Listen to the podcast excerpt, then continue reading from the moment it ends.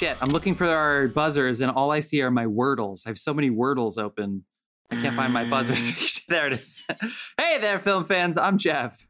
I'm Dave. And I'm John, and welcome back to The Love of Cinema, a pod in which we'll challenge one another to discuss movies, both new and old, with a strictly positive critical eye. Damn it, that's right. And to avoid lazy negativity, we've decided to make this here episode a drinking game. Drink, drink, drink.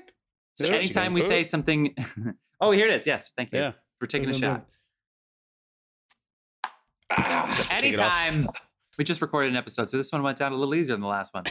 Um, anytime we say something negative, we have to drink. You're gonna hear the sound. That sound means we drink, and we really drink, people. You don't believe us? Watch us on YouTube.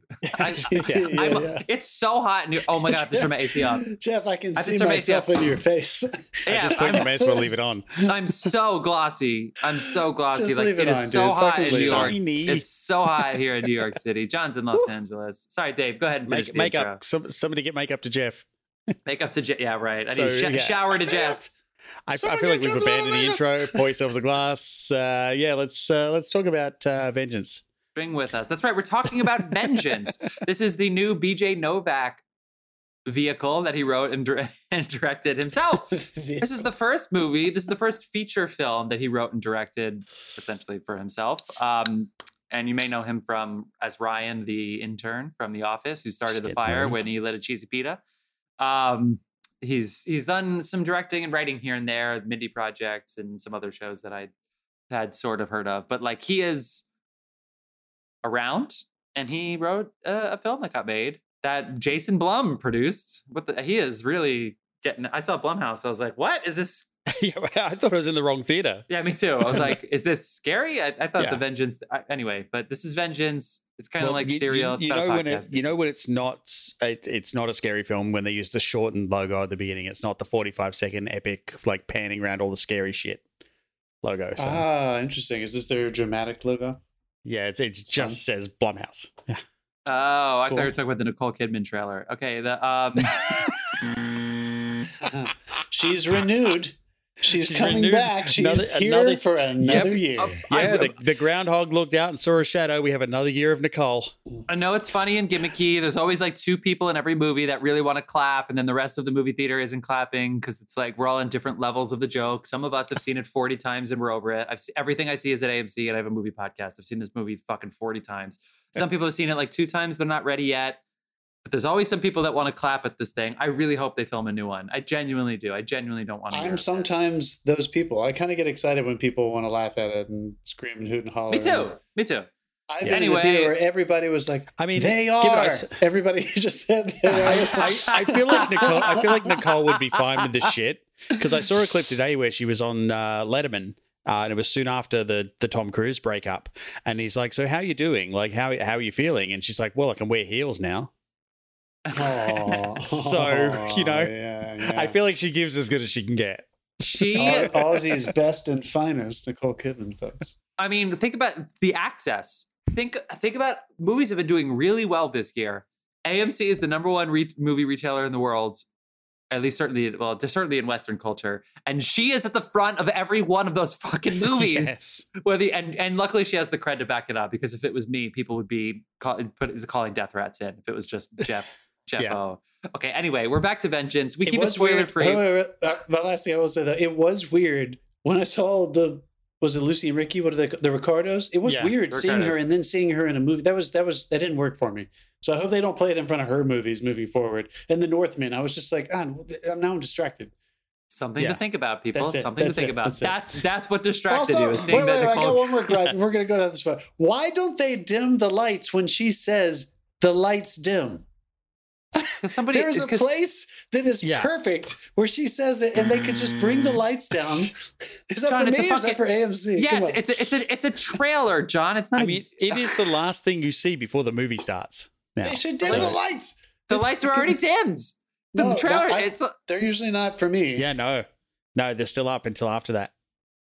yeah, It- dude. it is I- a golden opportunity, but missed I mean, opportunity. It's setting up the it's probably, lights your, it's probably your projectionist who has to sit through it like every single session going, no, fuck off. I'm not going to Yeah, exactly. They're like, come on. guys." Okay, we're gonna talk about Vengeance. We're gonna stay spoiler free for about ten minutes if you're new to our podcast. Uh, please go ahead, like, subscribe, and follow. We haven't had a review in a while. We would really like one. So if you like the show, review us. Oh, yeah. We are we are so desperate for a review that I promise you we will see it and we will respond. So even if it's a shitty review, believe it or not, I don't know if you know anything about Apple and digital technology. They like that. They like it when you give it. Give us one or five. We anything in between doesn't help us. Give us one or five.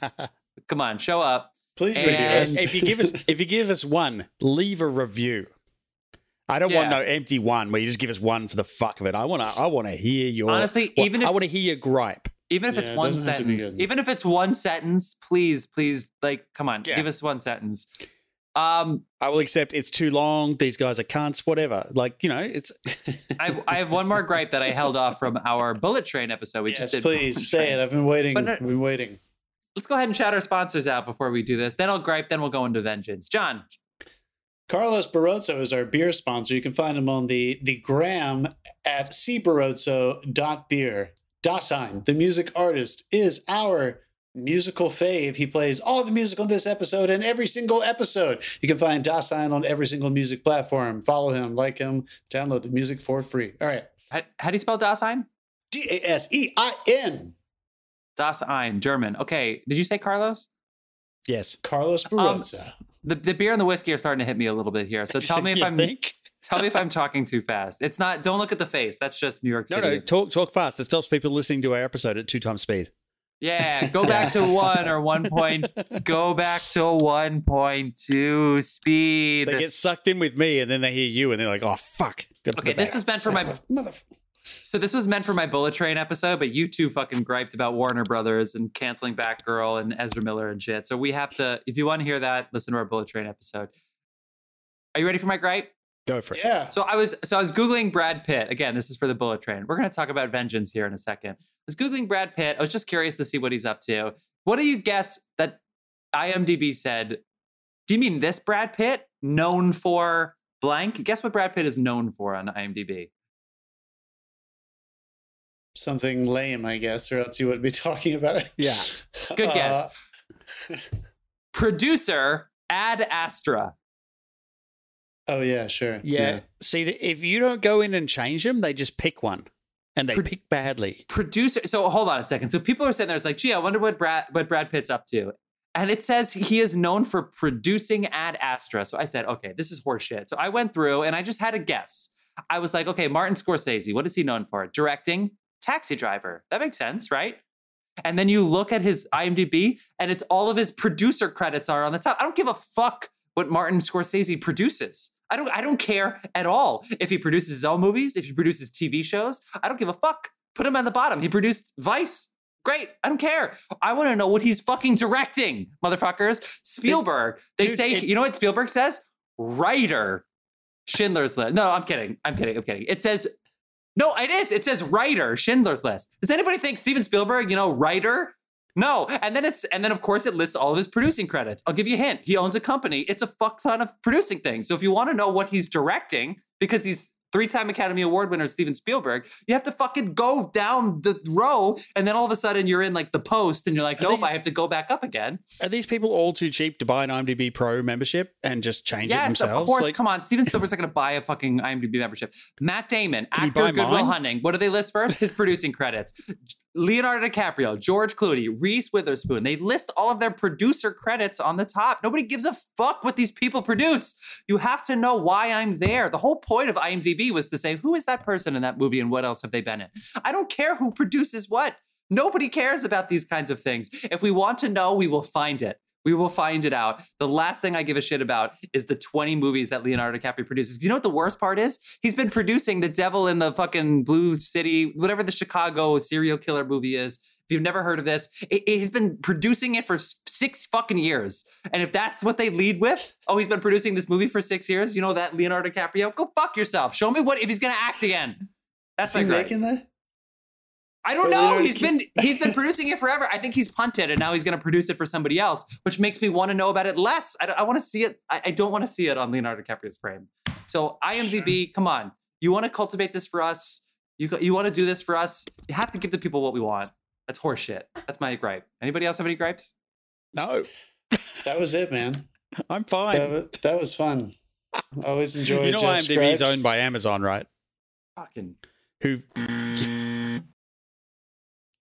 For Jeff Bezos. Look, producing is a.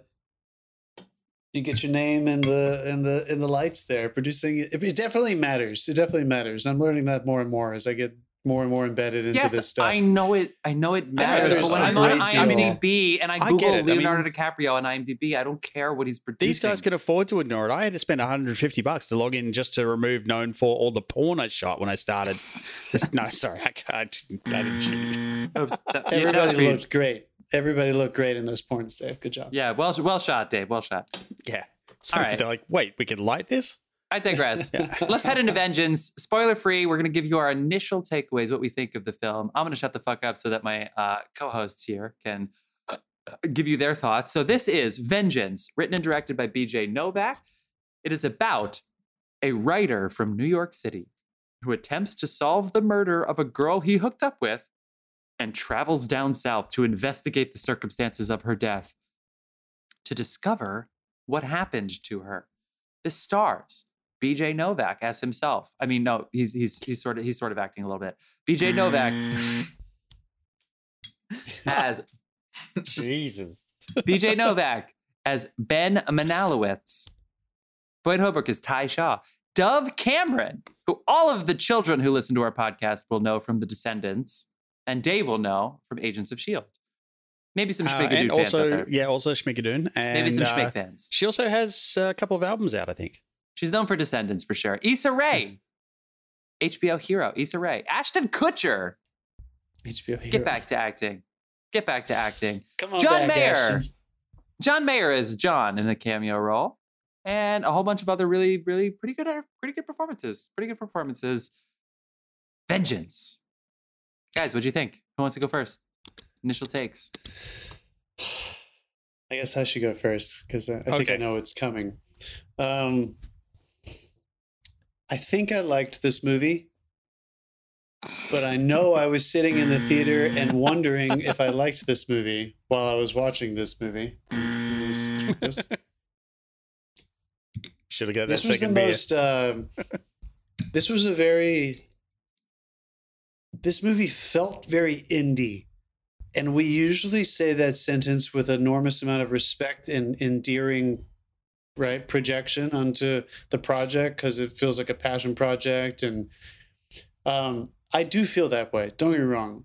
Uh, ultimately, I think the story he's trying to tell and the commentary he's trying to say and I think he had to be himself because it's probably so much of what he's been griping with and struggling to try to talk about for who who knows. I'm sure like the rest of us since 2016 when when all this shit went really really changed and started becoming much louder and difficult to deal with and we everybody was thinking about this shit. So in one part of me I was thinking like god we're all like thinking the same thing. I don't know if I'm going to learn anything from somebody talking about it out loud in in the context in such a obvious indicative way of just saying I want to talk about the thing that everybody's already talking about. That's kind of what I was up against when the exposition kind of found its way and He was in Texas and we knew what he was doing there. Um, on the other hand, there were very some very compelling things along the way that um, I think if this had been anybody else and we didn't know him, I think we would be saying, really good job. This was a if this was your first time out of the gate, um, as a movie, I think there were some, and I can't, you know, I'm just in this space right now where I keep thinking about this stuff. We don't always expect the most crazy cinematic kind of storytelling from an independent film because of the lack of money and stuff, but there were literally scenes I couldn't see. I mean, like physically, like couldn't see the details in. There were some focus things too, Dave. I hope you talk about the. Fo- there were some focus things that they did. But This yeah, cinematographer seems very competent, and I feel like BJ, you know, was was competent in in his direction. Um, so I'm not going to say that like it was just the the technical elements that kind of held it back for me, but I do think that they, if the technical storytelling had been as pro, uh, as intriguing as the intrigue that he had in his script, uh, whether or not you were on board for that story or not. I do think that it existed in the way he was trying to pull us along with that yarn. I feel like the storytelling cinematically was way less compelling than the story he was ultimately telling.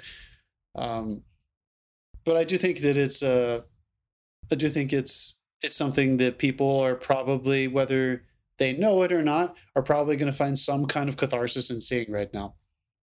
Great, Dave. I uh, first of all, I want to say the trailer for this does not do justice to the content. I had not seen the they- trailer. they- I didn't know Yeah, the tra- the trailer shows you all the stuff where they kind of make Texas look a little bit silly, and you know they play the the family office. They show all the bits where they set the family office as stupid. Um, and for for the one listener we have in Texas at the moment, uh, that is not the case. Yeah, we they, agree. They they do Yeah. um they do like even it out, and, and there's there's some very very intelligent things that in the process of what he does because he goes down there and starts to make a podcast obviously uh, like of trying to find out what happened to this girl. Um, there's some very intelligent and insightful stuff that comes out in in the middle of it. The only thing really that put me off was the, the banter at the very beginning where i was just like they're just shooting the shit back and forward and it, it like this this scene is a whole like superfluous piece of dialogue where it's, it's almost like they were improvising um, but again later you realize that that was to build his character which they then insert into these other characters and I, I actually thought a lot of it was quite clever i found a lot of it really poignant i found a lot of it inspiring um, the only thing for me was it didn't really stick the landing Hmm. I think that's exact. I think that's exactly right. Guess how much? Guess how hot much? Guess how many percentage points higher on on uh, Rotten Tomatoes this is than Bullet Train, which we all three just praised. So on Bull- we we just praised Four. ten.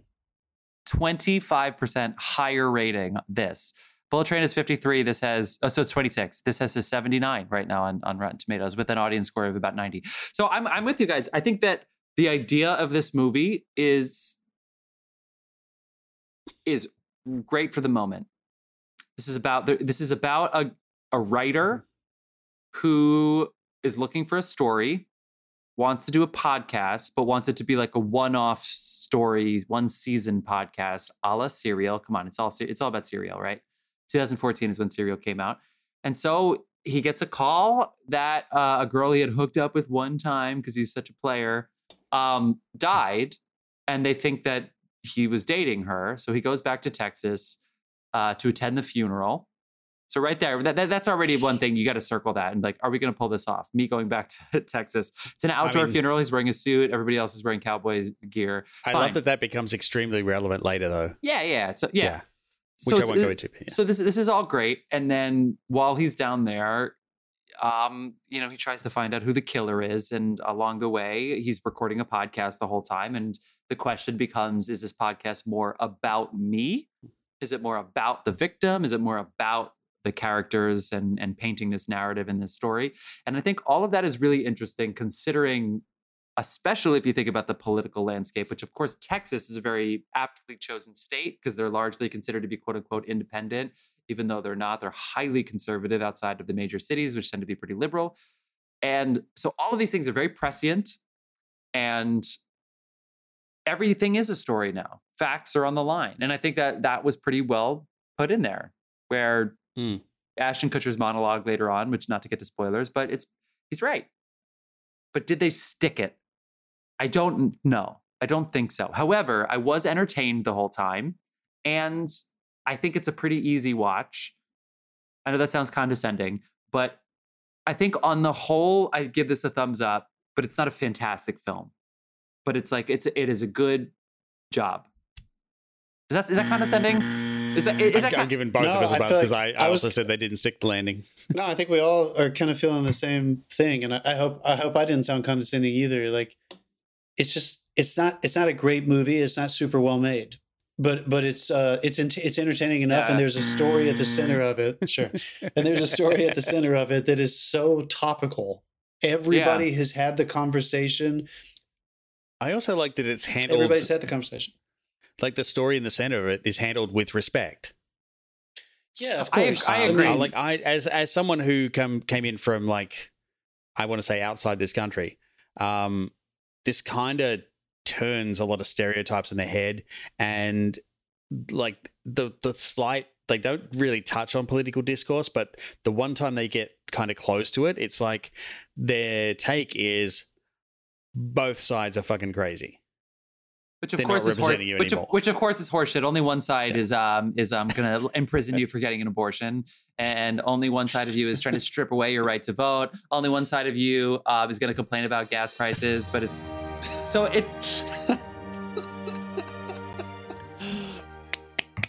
Also, I- I speaking of gas cue. prices, but I, sure, I, I, I, had a, I sure, had a rental car. everybody's crazy. I had, a, I had a rental car on the weekend and I, I filled it up for 40 bucks. And when I was on holiday in Australia, it cost 100 bucks. I'm like, what the fuck are you guys complaining about? Yeah, and the prices are go- yeah. Don't even get Yeah. me fucking started about the inflation thing. Don't even get me fucking started. Okay, I'm anyway, Gonna, I'm going to hate But mail on a- YouTube again. There's No, there's yeah. something there's something that happens when you're making a movie about get us, get things back that are about things that are extremely topical and you're trying to say something very observant and intelligent about that issue. And everybody in the theater and whatever at home knows it. This is not a, a metaphor. This is not um, a symbol.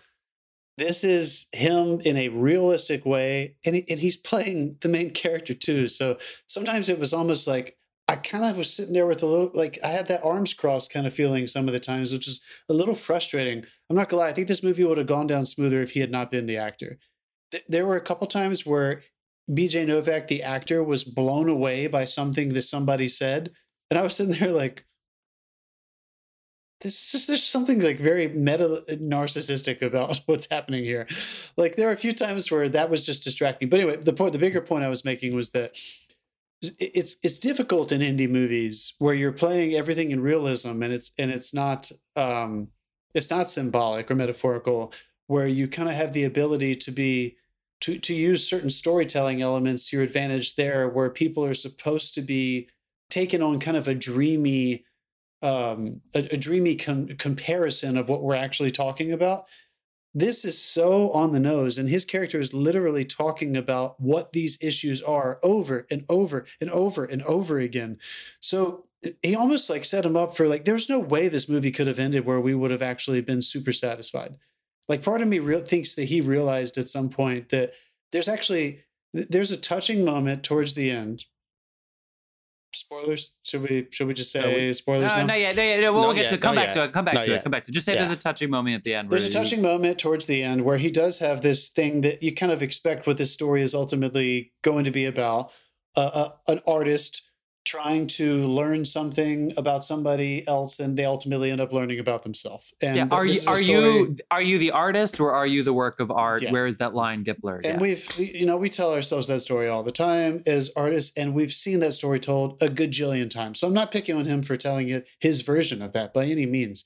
I just felt like there was a there was a way he was trying to subvert this that was completely rooted in the the realism of the story. Drugs, the opioid epidemic, and the d- political divisions and societal divisions we're living in. Hmm. And I think that just part of me just wonders like my God, that's a tall order to have somebody think that they're going to walk out feeling super satisfied. So I guess what I'm what I'm saying is that I kind of walked out at peace with not being super satisfied because he was not making Seventh Seal. He was not Yeah. making this allegorical tale about the time we're living in with a, Yeah. a genius brain behind the camera. He was very simply trying to say, put the camera in one place and let me just talk to these people. So if and I think if you go in knowing that it's just going to be that and that's it, and you don't really need to think too hard beyond that, he's gonna he's gonna do all the thinking for you. I think you can have a good time. There was just a part of me that kept trying to figure out if he wanted more from me, and I don't think There he were- did. There were several different camera technique, techniques used in this. Like they they swapped between like the shoulder mount handheld stuff to like and which almost looked doco style. Um, it almost looked natural light, it, and it kind of sucked you into the, like this might be a real life situation. Um, Yeah. and then they switched back to like the the stuff on tripod and you know Yeah. the occasional dolly here and there. And I I don't know, I I feel like that worked for me. The DP's name is, I I think it's Lynn, but it's L Y N. So if it's lean or if it's, I, I'm not sure because he doesn't have a bio or anything. But he, He, has, has like ton- he has- 40 credits. His, he, has, he has 58. He has 58 cinematographer Jesus. credits. He has shorts. They're mostly films and mostly films that I haven't heard of, which I actually almost respect more because what it means is that he's a workhorse. It means he doesn't get paid a lot for these and he just constantly makes movies. They, them, I just watched a trailer of and I was going to watch it and it looked too ridiculous, but that might not be his fault. Um, the Wind, they, the, uh, Sway. Oh, he shot they them as well. Yeah, that just came out this Okay, year. Cool. Yeah. No. No. It's The Kevin Bacon now. Yeah. Movie. It's It about, dropped it's, this week. Yeah, it's it's it's, it's totally like uh it's on Peacock, but it's like um uh Yeah, conversion therapy, but also like a horror thing based on because they, they separate the gays and the lesbians, but if you're a they them, and then there's like horror elements. I don't know. It's it's an interesting. I think they Another- wanted this to. Feel, I think they wanted it to feel like uh, if you're going to actually take. There's something so uh, small that I, I know he was aware of this. There's something so small and pedestrian and common about the podcast. Like the idea of a podcast, and I'm sorry that we're on one talking about it right now, but it's just people who want to talk, and he blows it up into out the everyone has one. Yeah, and, yeah. You're just another white guy in New York how, with a podcast. How much did you like that? How much did you like that line? You know, another white guy with the New York uh, podcast, and I was like, I'm going to take that down as a note. Yeah, of course. So I think that I think cinema, cinematographically as well. I think they wanted to say like, I, guess they were justifying it by saying, look, let's try to make it as simple as possible. This should be something that could be shot on a fucking iPhone, or else we're not we're not talking about it correctly. And I, I just don't know if ultimately if that was the most compelling way to tell this story, since all of their other elements felt like that as well. I'm just curious if there would have been a fun juxtaposition, not that he had all the money in the world, but a fun juxtaposition to make it a little bit more cinematic to juxtapose and comment on the fact that don't we think this is what life feels like right now? Mm. I'm gonna buzz you for using the word cinematic. So so just to, to come back to a common theme that comes up in our show, which if you follow as, us, we're as a not just colorist, oh my god! If I've heard, if I hear the word cinematic, I just want to punch people in the face. touche. Sure. So to the, did you say the toupee? Donald Trump wore a toupee last week, apparently. Um, did you see? So, um, You Tou- can't drop that shit when I'm drinking a beer. I know. I'm sorry. I'm sorry. Wait, hold on. I, I forget what I was saying. Uh, Did you see? oh, oh, we have recurring themes on this podcast. So if you're new to our podcast and for whatever reason you found us, please like and subscribe because we're not, we don't just randomly rag on. I promise we have recurring themes. And one recurring theme is that we need to start to consider different ways of watching movies. The old critics way and the old producers way, it just isn't cutting it anymore. So for Nope. this movie, the, the he knew BJ Novak knew that you needed to have a good story. And so even though it's very self-referential and it's like borderline narcissistic, if it's not completely narcissistic, of uh, somebody to write themselves into a character of somebody trying to find their own story using a podcast because they wanted millions of people to see it and then learn something about themselves on the way. Obviously, he was probably aware of the potential for narcissism, but at the same time, the stuff that he's being narcissistic about is relevant to everybody. And I feel like he's okay with letting the film not be great if he can really hit these points. And I feel like that maybe that is the best way of watching it. So let me ask you a question that might be a little fucked up. How many people, especially younger people, people who really grew up with the socials their whole life? I didn't. Uh, it came later. I remember when I had a CD player with one CD, and that was my only form of entertainment for days at a time. Was one CD and a CD player, and if I ran out of batteries, I was fucked. And if the headphones stopped working, that was it. I know, woe is me. But anyway, first world Yeah, problems. what was you, dude? We had fucking cat singles. okay, I'm just gonna drink for myself. Sorry for. I know it's an there's an what? entitlement thing here. I don't even know what that is. yeah. He's a all- cassette with a single on it. oh, a cassette. Oh, a cassette. Cat single. A Okay. cassette, Anyway, singles, they as would they say in Australia. Okay, okay. Oh, ho- hold on. My, my point is this: How many people? And I mean this genuinely. I don't mean this as like a right wing talking point. How many people genuinely have daydreams about being the hero in either a murder mystery or in some kind of like innocent bystander thing?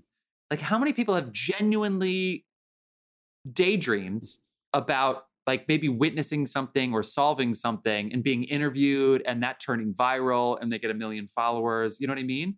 And so this person goes there to try to investigate this, but he really just wants to be a successful podcaster. He's really just seeking fame. So even though he's old and narcissistic and a writer, by old, I mean by by contemporary standards, you know, like by like the kids that have influence.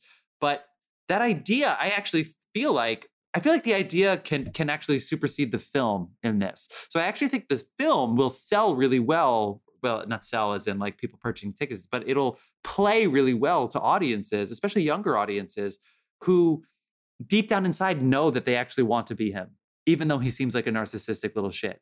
But deep down inside, we all kind of we all kind of wish not necessarily successful like life-changing but it's well produced.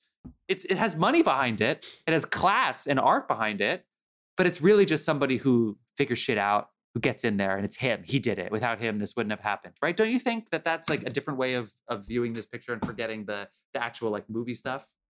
I have no idea yeah. what you're talking about. no, I know what you mean, but honestly, that's still a reason why, mm. like, that's still a reason why I feel like he he may have had a more sophisticated take on that if he had not been the actor. Well, yeah, yeah. He's not, if he yeah. had been the director right, I, and writer, just, if he had just been able to say, "Yes, the irony is that I am getting success out of doing this when I'm making that point." That's the whole reason I was trying to say this. But the fact that he was, I don't know, I, I was a little distracted by it. What do you think, Dave? Oh my god, I figured it out. I figured out why I had a different response to this film. I've never seen a single episode of The Office. I don't really oh, watch The Office either, dude. I don't. I've never seen I, a single episode. I was able to put that off to the side. It's been a long time, you know. So I went in completely clean, having never experienced this guy. I mean, before. he was, he was a writer. He was a writer and producer, and he directed some episodes of The Office. But but I for I'd let that I put that aside. This felt Actually, different to me than like Braveheart. You know, this wasn't like. Oh, you think? I, I, yeah, I mean, you know, this was this wasn't. I don't know. I don't want. I don't want to harp on this too much, but Jeff, I think what you're saying is like, I know, right? I think what you're saying is is absolutely the the redemption of this movie and why everybody would probably enjoy watching this at least once. I don't know how rewatchable it's going to be. It's so topical and so you know, everything we've been saying that I don't know if it's something that you're going to be like, God, I love that movie. Let's watch it again just because it's a fun movie. I think it, you kind of want to just go. This could have been a TED talk, and I would have watched it. You know what I mean? Like it could. It's that kind of thing where he so clearly had a mission no. of trying. I, I, I think it has to be a narrative. What I would say is, I think this could have been a podcast instead of a movie. I found this very centrist. It was it, like the th- the central theme to me was like just talk to these people. Like everyone just talk to each other. Yeah, well, and you know, it, I feel like that was kind of what he was screaming at every like at America. Everyone just talk to each other for fuck's sake. Like get to know each other again. I think that's right. the I think that's the peel of the fruit is that yeah. what you're going to get in the first act and maybe in, well into the second act, certainly up to the midpoint, is that that like oh, look at these people. That that line Issa Rae has, they're they're my family. I love these characters. They're my, you know, so we all know that that's that's very well, that was That's the other very, thing. Uh, the, the, fact that everyone in New York sees these people as characters is like again a subtle yeah. way of pointing out the disconnect that like those two regions have. It's like they see them as characters, not people. But don't you think? I know you didn't know my point, but don't you think part of my point is the people we bump into, their greatest use is how much of characters they are in my interactions with them, which is another reason that I think this movie is actually going to succeed in the long run compared to other similar indie films is people are going to sit there and they're going to be like wait a second these motherfuckers from brooklyn are like oh yeah they're just like my family but it's like but they don't want to live with them it, you know it, they're it's only they're only as interesting as they are useful to them do you not think that? Absolutely, no, no, no. I know what you mean. It's it's absolutely it's a there's characters everywhere. We know there's characters everywhere. The, these are characters because they're interesting because we're trying to solve a murder. But if it was just if it was just him in a house with them, I don't think they would give a fuck. You know what? We're we're 30 minutes in. Let's go into spoilers. Oh yeah, we didn't turn the spoilers. Sure, sure, sure, sure. Yeah. It's a very clarifying film. I wouldn't call it a portent or prescient film in terms of where we're going. I, I don't know if uh, it, I guess I guess sometimes the irony, not the irony, the uh, the fact that there is a that he realizes as his character in the film that ultimately what I'm denying myself in inside this story is actually what I'm going to be seeking in the end to realize that through the context of these people having something that I once judged, I now realize that I judge myself. And again, we've seen that a, million times. It's very useful in storytelling. I, I guess I just wonder if uh, if for this one, if Jeff, I think you're right, dude. If it if it even needed to be a a movie, if it felt like a movie because of that, or if I if I felt like I was kind of like I felt like I was kind of reading the pamphlet on like the uh, uh, musings of a empathic liberal New Yorker. You know, I kind of it kind of just felt like that. I kept waiting for it to turn into the movie, and there are certain elements that did feel that way when Ashton Kutcher gets introduced. Not because he's movie star Ashton Kutcher or television star Ashton Kutcher, but because that character did have a lot of intrigue, and they were a very uh, they were a portent character. They were giving Hmm. some kind of of larger scope that was supposed to be throwing his character for a little bit of a you know askew, which still bothered I me mean, because I was very aware that he, the actor, wrote those words. So I was like, don't cut to yourself reacting to him when you fucking wrote that speech and everybody in the theater knows you wrote the speech that he just said. That really it weirded me out. It felt it felt strange. I didn't I didn't like it whenever he did that. I'm sorry, but like, come on, dude. Um, I mean, I I did love that speech though, like the one about how like they're creative, they just have no outlet, so that's why they're inventing conspiracy theories. I mean, because it Yeah. did come right back around to that in the end. It's a good point, and honestly, it's a it's definitely an allegory on religion. Basically, is is It's absurd. I mean, it's an allegory on a lot of stuff. This I mean, I want to say this wasn't trying to speak to America; it was almost a plea to America. Dave I'm afraid. See, film. I'm afraid it's. it. See, I'm, af- yeah. see, I'm afraid it's not allegory and that it is literal, and that an intellectual New Yorker thinks that this is what people think. And I know he was trying to explore that, and I'm not saying he didn't explore from it. what I've seen. But I still, I still felt like, dude, you just achieved your own. You're, you're, you're, you're a living failure of what you're trying to show us right now. There's a little bit of me that felt like he was projecting this movie onto everybody, and I don't know if everybody, you know what I mean.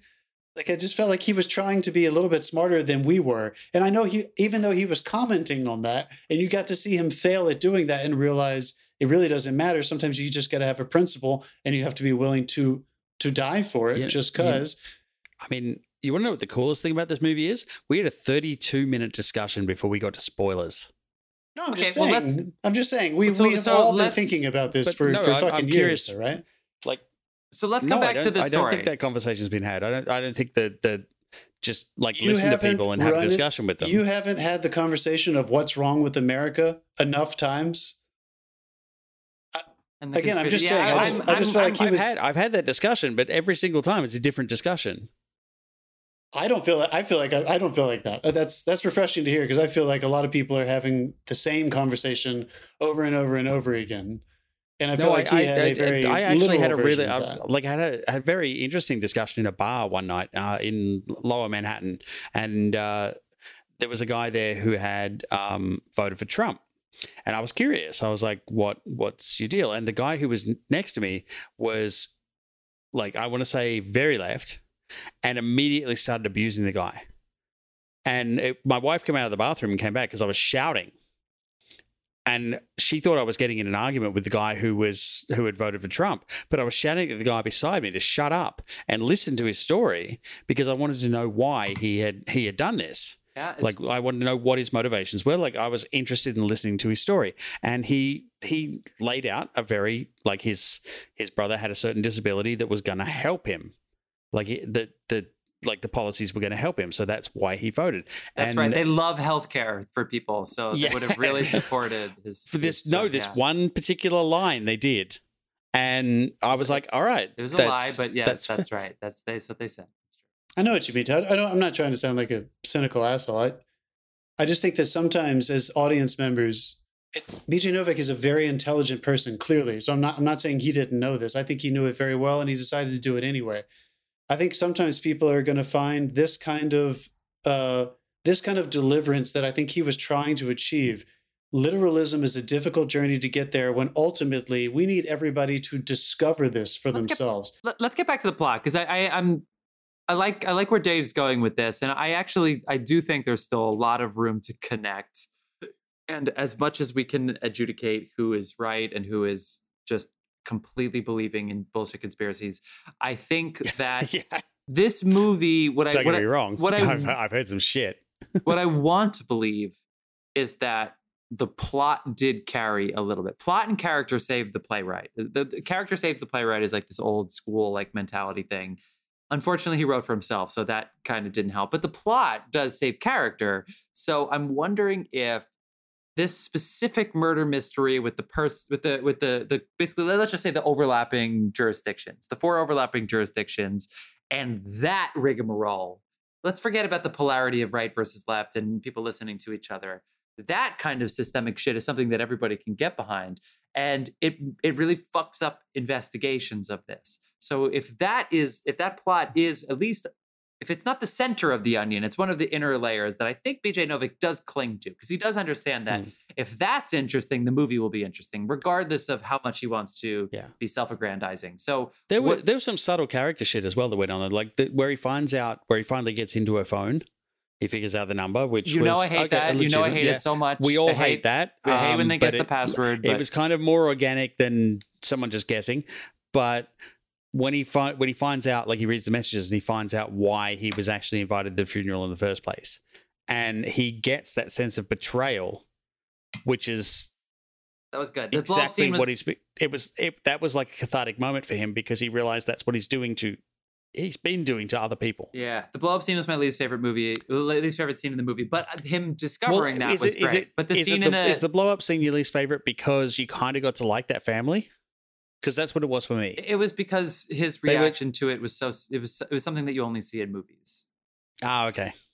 And, he could have acted it and better. I feel like but the See, the fight in the car park for Uh. me was like, wow, you're the villain now. the car park, like outside of Whataburger. Outside of Whataburger, yeah. Well, no, it is, but that's like something that like he wouldn't yell at the family. He would just leave. the He wouldn't sit there and be the like, "You people are this, you're that." He would just, he would just, he would just be mad and leave. He, he would be like, "You guys lied to me." He, he'd be smarter than that. He, he it was, it Hmm. was just the way he reacted was just only in movies do they sit I there don't know. and, I was, and I shit was on each it. individual. I was there family for it. All right, well, See, th- those things bothered me a little bit less than the than the fact that he's in this tiny town for days or weeks and that was the first time he had actually which he already suspected that she was a, a drug addict and that was the first time it came out like inadvertently from the grandma i just felt like that felt so Yeah. divicey to me i felt like now i know bj's just trying to get somewhere to prove a point. I- yeah, good point, felt good like- point, good I point, just felt good like, point. dude, you just like you you're reverse engineering a, a message, and that is a scary thing to do as a writer. Like that is just, uh, that's just. I, I don't think he, I don't think he failed. that they it. I all think knew, he- they all knew, and they were all lying. That's tricky. It's tricky. yeah, I don't know. I mean, it just. You know, in Little Miss Sunshine, when Paul Dano realizes that he can't see uh, color Oh, and be colorblind Yeah. and blah blah blah, and we all kind of after the fact, you kind of realize that on a small scale movie, you need something that's really personal like that to really flip everybody on their edge. And his character is a good catalyst for what subverts the whole family's fighting dynamics up until that point beside the highway. And and leading up to it, you think like, oh my God, they did such a good job of towing the line. This one didn't feel like it was a character reveal about the grandma who said it, about the family who was covering it up, or about BJ who was just sitting there waiting to to scream at them as a writer. I feel like he knew he wanted to have that scene at some point. This one just felt very much like that's the next thing that has to happen so that That's the what I story mean. That's what isn't finished yet. Because the thing that you enjoyed the most, Dave, which I did, dude, I felt it too. I was like, you know, I'm glad we're relating so much to these people. He did achieve that very well in the first and Mm. sec- first half of the of the second Yeah. act. But that was, I felt like that was his biggest achievement was that he made us feel empathy for this family that we thought we were going to judge, and that that was really great. The last half of the yeah, movie, that was once that was my point favorite part of the movie. Yeah, I must admit that like what I'm saying, like the the part where I said it didn't stick the landing is probably from that point onwards. from that point on, which is a shame because for Yeah. me, that's the rest of the movie. Like that's what that's what would make Yeah. it a movie and not just a a character study on going to Texas as a liberal intellectual New Yorker and realizing people are there. Like you know, we've seen we we've seen that a lot, and it was refreshing to see it right now. I'm not saying Yeah. he didn't execute it correctly. Uh, I thought the acting performances from the family w- were great. I felt like I was in the home with them. I, re- I really did. I was buying everything Yeah. that was happening. It just it just felt a little manufactured, which was Yeah. I think he wanted I'm me to feel that way. But um, anyway, so let's talk about let's talk about the second half though. Like so from that point on, Wait, why would we want to talk about the part that we didn't like? Because that's We've the whole- been- I want No, to get back we- to what you're saying though, because you said, and I think it's a good argument that plot can save the playwright, plot story can save the you know from themselves. Why do we think that this plot? Because it is the crux of his fucking story. It is the entire arc of his character as the podcaster realizes, whoa, there actually is a crazy story. I was trying to subvert it or manipulate it and corner it into this giant piece on America, and it's actually just a vengeance tale. It's actually a tale. They still should have released the podcast, by the way, right? I, I know he's proving a point. That that to me is the you, all of the stuff you're saying all comes down to him deleting the text. But if he puts it out there, then he can still make his point. So by deleting it and saying this podcast shouldn't exist, then I'm with you. Everything else, I think I, you know what I mean? Like I feel like just just fucking release the podcast, dude. I feel like he was deleting evidence at that point. Wait, uh, there's nothing on there was was was suggesting that he would do what he did. Anyway, okay, sorry, John. What were you saying? Can you clear that up? One He more time so we recorded can- Ashton Kutcher though at the very end, and then he. So even if he turns it off right there, he shoots him right after. So I'm sure they would have some questions. Very convenient that his body died two hours ago, and you pressed Good stop on that recording. Oh, wait, and, and and you're right because the mom said like he said he wasn't at the party. You're it right. was a good, point. party though, from what I heard. Yeah, that Yeah. I, I don't. I, I think I might have been one of the only people in the theater that I did enjoy when he shot him. That like there was there is this.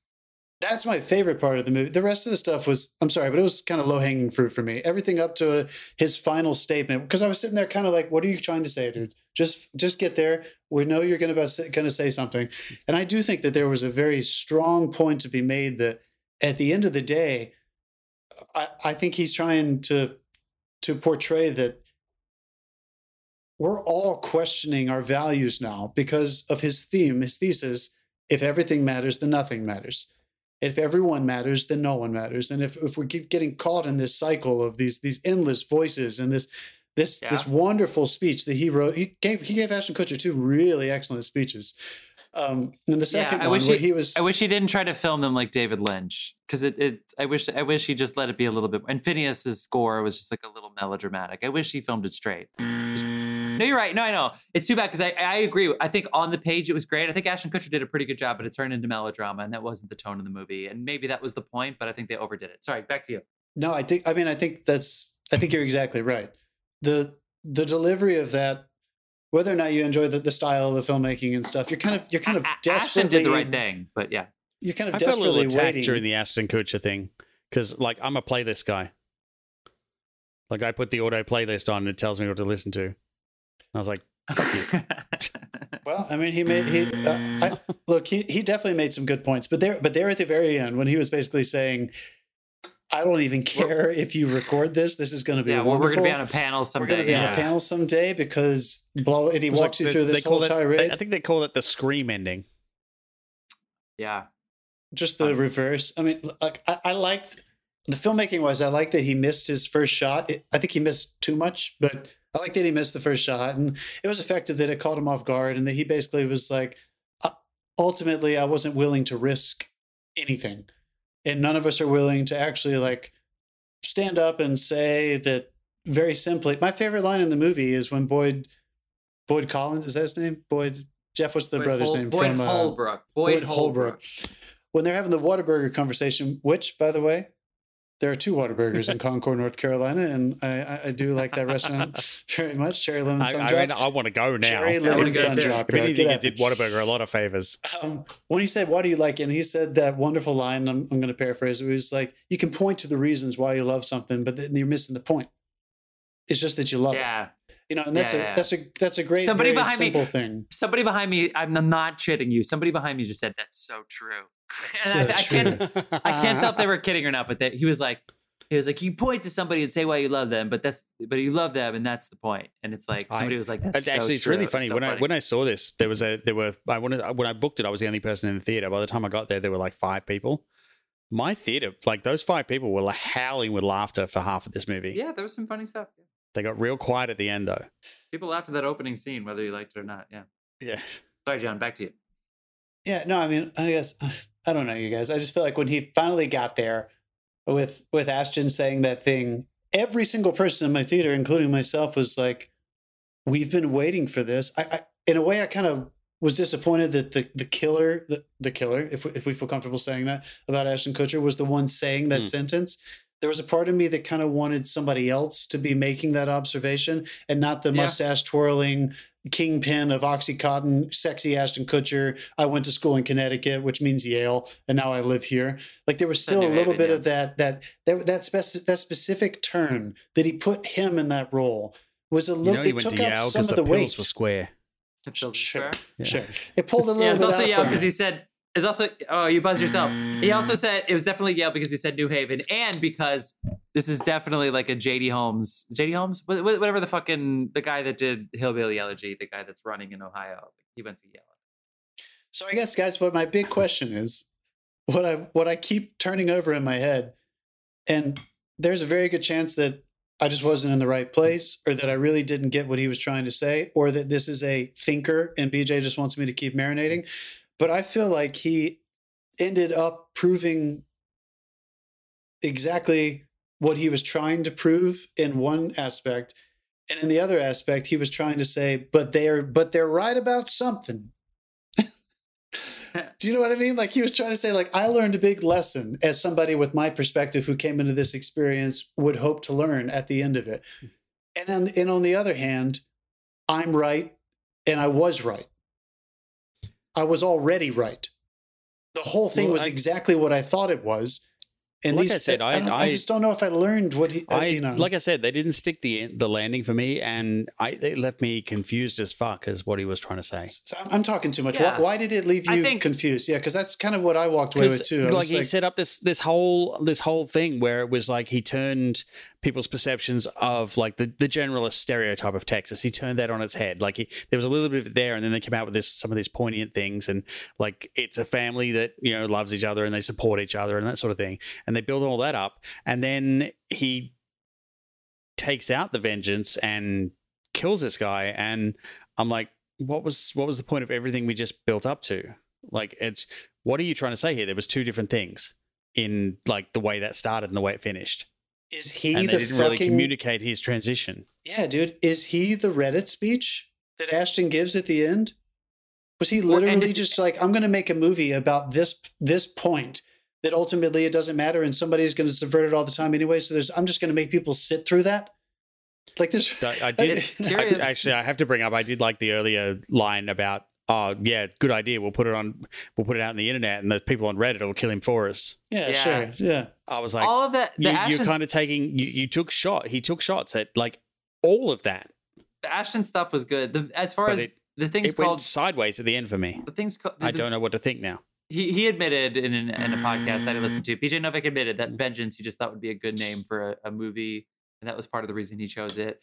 And why does he have to be the one to get the vengeance? And why does the killer have to be the one to say like, "Well, we're going to be on a panel someday"? I, I'm with you. It's all very confusing.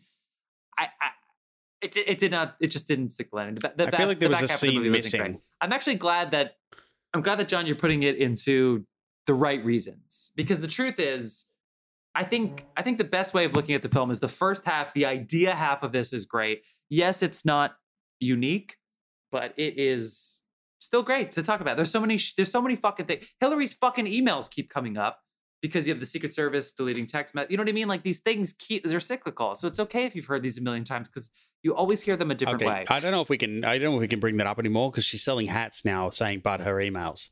I don't think she's actually selling the hats, but um, Hillary posted it today from a ticked Twitter account. All right. Well, maybe she is selling them. I thought it was just for fun because um, Wow. the Secret Service deleted all of their messages from Yeah, January know. 6th. But yes, a But couple no, she's leaned into it. But the money's Um, going to charity. But yeah, she's doing it. Good. Trumps are not going to charity. So anyway, but like the second half of the movie is problematic, and I'm glad. I'm glad, John, that you were able to piece together why it's problematic, and you're 100% right. To simplify things, because I think most people watching this movie aren't going to be quite as detailed as you, although I'm glad they might turn to us to try to understand why they kind of like the movie, but kind of haven't followed through. And I think you've given them a good reason as to why that is. But the truth is, it just got melodramatic and he didn't know what to do with it. So he made some bold choices. I think he thought that they were like these specific choices that were either Lynchian or um, uh, maybe like Westworld like, that would be like these huge world changing things. And I don't think he okay, stuck you can't cite any of them. Westworld if you haven't watched Westworld. I watched the first season and I've seen plenty. Why are you buzzing me? Get the fuck out of here. Because you, you disparage Westworld. But pulling back, I think the idea of all of this was great. Even the idea of Ashton Kutcher's character, the idea of all of the things he said, the ideas were all there. They didn't stick the landing on any of them. So why don't we just agree on that? And the Yeah, reason, the reasons why, I believe, John, actually, I think you outload. I think you you laid them out really, really, really, really well. The simple truth to simplify everything you said is they didn't stick a landing on a single one of these story elements, but asking the questions was great. So hopefully that's enough for people to like the movie. Yeah, what I, do you think? Yes, I think that's wonderful, and I hope this is the ultimate uh, essential. I am living inside the nut of what our podcast is about right now. I had tons of issues with this movie, and I still think you should see it. I think you should see it because you might have issues with it, and I think he made it because he wanted to bother you. I don't think he thought this was a perfect seamless thing, and uh, this is this is it's fun to see movies like this every now and then. I need to have something to push against as a citizen, as a human, as a filmmaker, all the all that crap. And he really wants you to he wants you to feel good.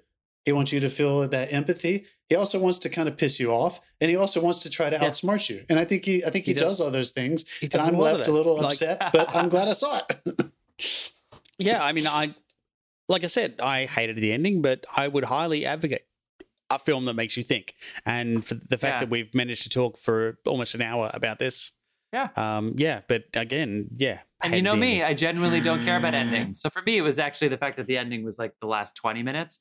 Because at the end, the BJ Novak killing him and deleting It everything, I was happens- like, I don't it care. happened so Fine. fast. It happened Yeah. so fast. It was just like we're gonna rush this. It really, that, you So- know, what? God, I'm think I'm weird because that didn't bother me too much. But can you imagine? can you imagine a scene where BJ Novak is he's friends with us and we're all sitting together and we're having some beers and he's pitching this movie to us and we end up talking about the idea of his movie for hours that night, and then he Yeah, goes be- and makes yeah. it, and then we see it, and we sit there and we tell our good friend BJ Novak the conversation we had was just as interesting, if not more interesting, than the movie. And is if people keep having Yeah. that conversation, you've succeeded. So it's almost like I know I bitched about it a lot, but if people can compare the thoughtfulness that they have or the mindfulness that they might have afterwards, whether they're pissed off or they're super happy about it, that's probably how he should measure this. So I hope he doesn't Yep. think about what I said Hmm. very early on about the filmmaking and stuff. He knows. He already he's not knows. He knows. Yeah. He his next film, he's got his Argo in his back pocket. He's ready to go. Oh, you think so? Um, I think we're I think we're okay to start think to we- settle it up yeah. there. So Yeah, if you have anything else you want to say, if you want to go ahead and either rip John a new one or agree with him completely, you can go ahead and find us on the socials. And he won't respond, but Dave definitely will. So go ahead. yeah, Dave you set up a John, li- I'll laugh. Dave. Jo- Dave will sit there and be like, ha ha ha, yeah, wasn't that crazy? You're right. Yeah, what a dick. Yeah. Oh. Hope Daseins better than. Okay. Um. I'm kidding. So anyway, find us, find our link tree. I seriously, a, a shitty show response or a great response in any of these streaming services. yeah, we deal in helpful. extremes here. No middle ground. Um, we always finish our episodes with what you've been watching. So to segue very quickly from this movie that we all think you should see, we all think you should go see this movie, Vengeance. True. Let's go ahead and wrap up with a quick round of what you've been watching. Dave, you said Sandman on the last episode. Have you watching anything else that you want to shout out this episode? I have. I I saw Prey. The new Predator. Oh, Okay, what do you dude, got? I heard it was good. The new. Yes, it is. It's a it's a slow burn, but it is a fucking Predator film. And the the cool thing about it's like it, it kind of struck me a bit uh, abruptly, but like they're showing the fucking spaceship in like the first five minutes, and I was like, "Well, "Come on, ease into it." Like the, no, the they're, they're nervous like, people won't think it. it's a predator no, film if they don't do no, they no, no. It was, it was like okay, we we know it's prey. We build it as yes, this is pred- this is a predator predator film. Let's just fucking lean into it, and Yeah. they do. And like the coolest thing is it's like there are some subtitles because it's uh, all a Comanche tribe. And there are some subtitles where they're just literally speaking Comanche, and the subtitle is in Comanche I was going to ask you about and that. And then when they run into the French uh, people, because it's um, like 17 something, I think the French Yeah. are floating around French are and they run into them. And the French are speaking in French and the subtitles are in French. Okay, cool. Because I, I heard that they yeah. were going to film. The initial concept was to film the entire thing in Comanche and subtitle everything. Apparently, when on the DVD, if you get it, when they release it, there's going to be a full Comanche track, Whoa. a full Comanche audio track. dubbed, or like different Yeah. takes. Dubbed. Uh, No, dubbed. Yeah. Okay. Either way, that's Um, nobody but saw. Nobody in- thought they were going to do but in- this with Predator. So Yeah. good for them. But in saying that, this is this is the most original fucking Predator film I've seen in years. Like Nice. like my favorite Predator films, Predator One, Predator Two. Uh, this probably sits in between Predator One and Two. As Oh. Because I think you and Oh. Dave, I think Yeah. you and I And, saw. and I, I, I, I have gone out on Twitter and like Predator Two has the best after fight quip ever in the history of film, but that's pretty much all it is. But this this one has like some real character and depth and some awesome fucking performances and the the fight and everything. And the Predator has older technology, which is great. I love that. Mm. Yeah, I'm definitely Right. they've they've I'm really thought about watch this. Me I also Strong- have been watching uh, some space influenced uh, stories. Uh, Apple TV just started it. Um, a few episodes in on For All Mankind, uh, Uh-huh. which was created Ah. by uh, on my list. Ronald D. Moore and Battlestar Who's that Galactica. Next Generation, Yeah, and uh, a couple of people. I feel like an asshole. I didn't I know who remember that their guy name. is. Yeah, Dave knows who that guy is. So, uh, so basically, the premise is that. Actually, I don't want to give away the actual crux of the pilot episode, but the space race continues. I'll give you that. It's a period piece, as if the space race continues. So it's a, it's got some some fun Yeah, elements. nobody there. rest nobody rested on their fucking laurels for fifty years. it's kind of cool the way they make that happen. But uh, yeah, we'll, we'll see what we'll see what happens. Uh, I kind of miss Billy Bob. I'm not gonna lie, I kind of miss Billy Bob Thornton. Which I saw him in. Um, what did we watch recently? In the Gray Man, and I was like, Gray man. I, gue- I, I, I guess he's gonna start doing some roles like that. I guess he's just gonna pop up every now and then, get a big paycheck, and check out. But I hope he keeps taking on some big meteor stuff because that guy is fucking funny and fucking talented. Dude. yeah, take out some meteors. Yeah. I Um, would okay, watch I- Bad Santa, Bad Santa Four, by the way. It, Bad Santa Oh 2 with, Ca- with Kathy Bates is a terrible movie that we laughed at. we laughed so hard at, at Bad Santa 2. Okay. Um, I watched two things. One is very relevant to this podcast, which is I finally watched the first season of Only Murders in the Building. Now, this I is still our haven't seen it. Yeah. this is our Matt and Mark uh, movie podcast uh, quota for the day because we had two episodes, but this is our first time mentioning them, believe it or not. But they were on this like crazy, and I knew that I would like this because I like Steve Martin and, and Martin Short, and I also like the younger generation. So just the idea of Selena Gomez with them. I think is pretty interesting. It's set in New York. They want to make a podcast. The murder is in their building. They They're said that, or you it. said that? No, they well, they just like the show. And for me, I Oh, was okay. like, oh well, I like those people, and so that's curious. And I watched season one and I binged it because it was fucking really fun. It's a little, Yeah. I would say it's two episodes too long if I'm being completely honest. But like, there's a You couple. can, never, you can never have too much Martin Short. No, because there's there's a couple characters, not just Martin Short, but even like the cop and the detective, they monologue. And if it was a play, it would be great. But in a movie that in a, in a TV series that you want to binge, I could have shaved it down an episode or two. But but it was great. It was really great, and I can't wait for season Nice. two. So Isn't season two already out? yeah, yeah, I haven't started it yet because I Yeah. watched fucking Formula One, which I talked Yeah, about in the last he's- he's episode. very busy the, right now. the other thing I watched, because again, you know that Chloe's a little picky when it comes to, to things, and we watched Couldn't Stop. Netflix released their Woodstock 99 documentary to match the Music Box series Woodstock documentary that is on HBO. That was part of their six mu- music documentaries with Alanis Morissette and Kenny G and whatever. And this one has all of the people that were involved, including the original guy, uh, Michael Lang, I believe his name is, who was played by Jonathan Groff in Taking Woodstock, who helped to organize the original Woodstock in 1969 when he was 24. When he was in his late 50s, he did Woodstock 94 and Woodstock 99.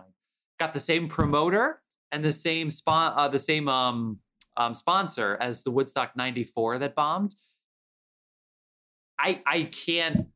I saw Rage Against Machine last night, and I was all gonna was say, dude, were you thinking about their '99 performance when they lit the fucking All- flag on fire? Jesus all Christ. I was all I was thinking about was the Woodstock crowd, where you have so the HBO one was all about like the violence and the sexual assaults and the rapes and such, which is very valid. Of course, that's in this one as well, and it's fucked up like crazy. This one does a really good job of setting the scene of what they wanted and letting you see how fucking stupid they were. When they were like, "We want peace and love. It's time. It's '99. It's the end of this century." First of all, if you want peace and love, why do you hire Korn, Limp Bizkit, Yeah. and the Red Hot Chili Peppers to close each night? If you know anything about these bands, no disrespect to them, peace and love is not their message. They want people to get Not fucking wild. agenda. They want people to get fucking crazy. Yeah. Second of all, they wanted to make money, so they outsourced everything from food, from water, from housing, from the fucking porta potties were overflowing. So anyway, I, I I can't talk about this enough. I loved Only Murders in the Building, but the Woodstock 99 documentary on Netflix, not the HBO one, the Netflix mm-hmm. one. And then at the end, when you hear the people who were at the, the they actually attended it and they were like, yeah, people lit fires, people were going to the hospital, people had blood all over them. And it was the best weekend of my life. it's like you have to it's it is I we we, we binge the fuck out of it and I can't recommend it enough. Trainwreck, Woodstock 99 on Netflix, not HBO, the Netflix. Okay, Nice, man. That's it. That's it. Thank you. Thank you. Thank you guys so much for tuning in. We appreciate it so much. We'll be back next week with more podcasts. See you soon, film fans. All right.